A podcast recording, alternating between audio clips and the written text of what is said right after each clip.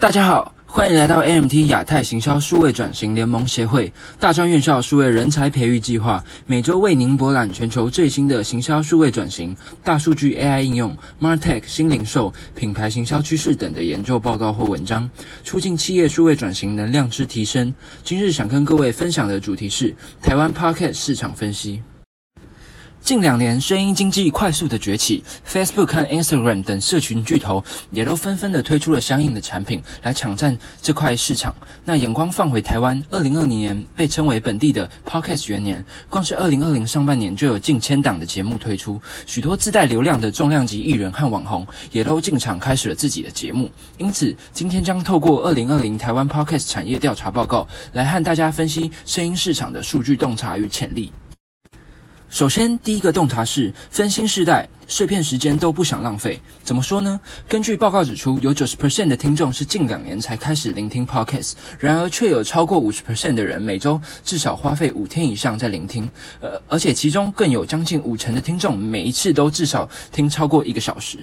另外，我们可以看到，Podcast 热门收听前三名的时段分别是晚上的九点到十二点、晚上的六点到九点，以及早上的九点到十二点。而听众收听的情境前三名，则是在搭乘交通工具时、无聊闲暇时，还有开车或骑车的时候。可以发现，在这这个资讯碎片化、粉粉末化的时代，许多民众都有知识焦虑、专注度被切割的问题，一心多用成为了现代人的标配技能。而 Podcast 作为声音的载体，正是人们填补这些碎片时间的好方法。不管是在通勤、划手机、做家事，或是运动等不需要动太多脑的时间，听些有趣的或是有知识性的内容，都刚好满足了分心世代的多工需求。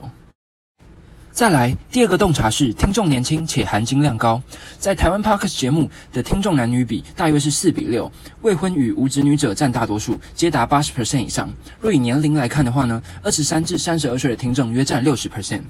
另外，若我们再更进一步的观察听众轮廓的话，可以发现有将近九十五 percent 的听众拥有大学以上的学历，月收入达五万元以上的，甚至占了将近四分之一。因此，在这边给品牌一些小建议：若您的 TA 恰好是这年龄层的消费者，应善加利用此商机与节目合作，更有机会来抓住你的潜在顾客。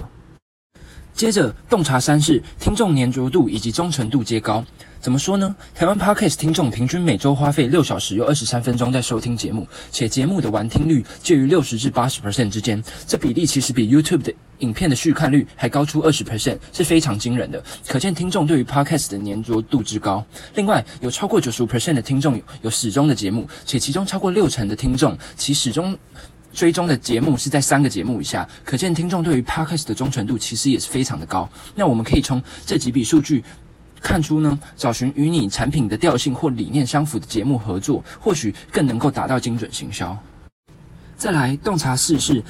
听众不只是要娱乐，更要有深度。根据报告指出。观众收听 Podcast 偏好的节目主题前三名分别是社会与文化、新闻时事与政治，还有娱乐八卦或搞笑喜剧。而听众收听的目的前三名则分别是娱乐休闲用途、找跟兴趣相符的题材，还有提升专业领域知识。可见，大多数听众会听 Podcast 其实不仅仅是为了娱乐。有很多人是上来学习新知识的，建议品牌可以思考如何将本来较无聊的议题，用有趣的方式包装，并以 podcast 的方式来做呈现。这在后面也会有更详细的建议，还有实际案例。接着，洞察五是好的内容依然拥有强力的口碑传播力。根据报告指出，七十 percent 以上的听众曾经在收听节目后将节目推荐给朋友，且有高达六十 percent 的听众在接受到友人的推荐后会去收听该节目。此外，我们可以看到左边的雷达图，这张图显示了影响听众收听 podcast 节目的物品要素，第一名是节目的录音品质。因此可得知，podcast 拥有超强的口碑力，但要听众推荐也要好的内容。而怎样是好的内容呢？和一一般文字的内容形象一样，不只是要文章的内容好，也要顾及阅读的舒适度。因此，顾及节目的录音品质，其实也是很重要的哦。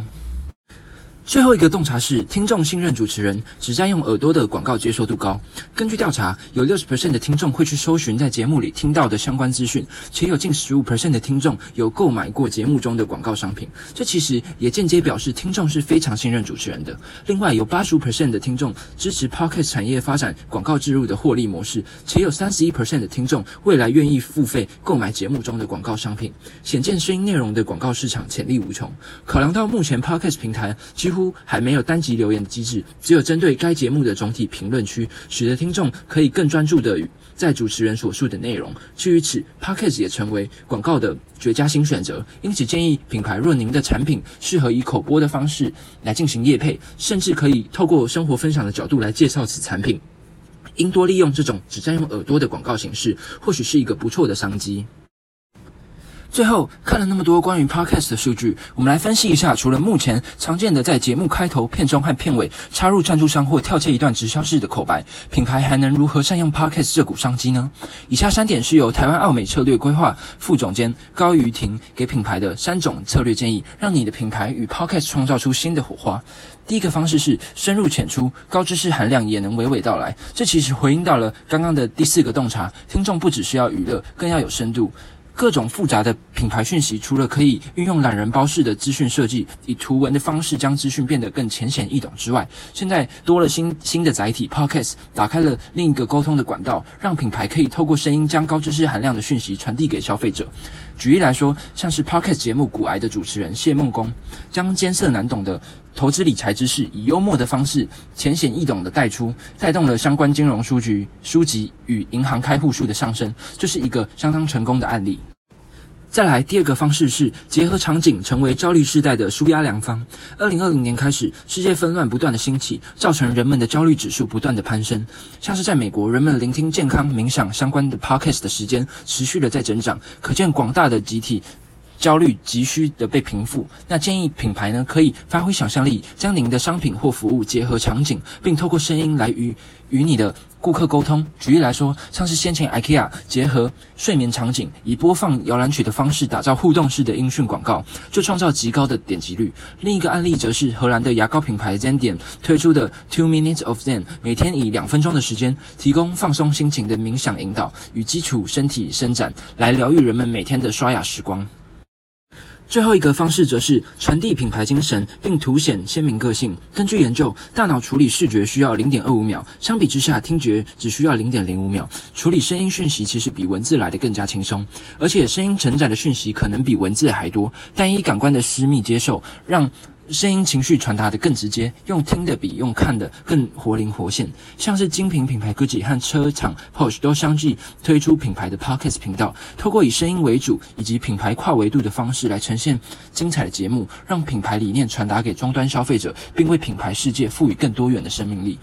随着耳朵经济的规模越来越大，传播方式势必更加的多元。作为新兴媒介，未来希望更多品牌可以透过 Podcast 顺应人们的使用脉络，将讯息更无痛、更有趣且更有效的传递给消费者。